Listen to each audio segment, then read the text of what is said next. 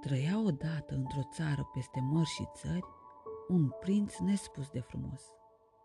Era atât de frumos la chip, la trup și la suflet, încât însuși soarele se oprea din drumul lui zilnic pentru a se bucura de neasemuita frumusețe.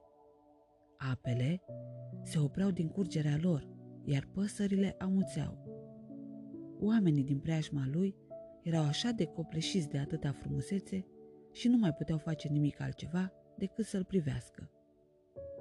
Oamenii, natura, viața se opriseră pentru a-l privi. De aceea prințul și-a pus o mască urâtă și oamenii au putut trăi, iar lumea și-a urmat cursul.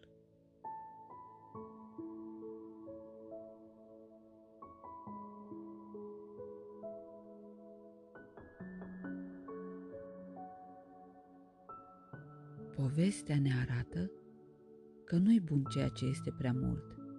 Trebuie căutat echilibru în toate –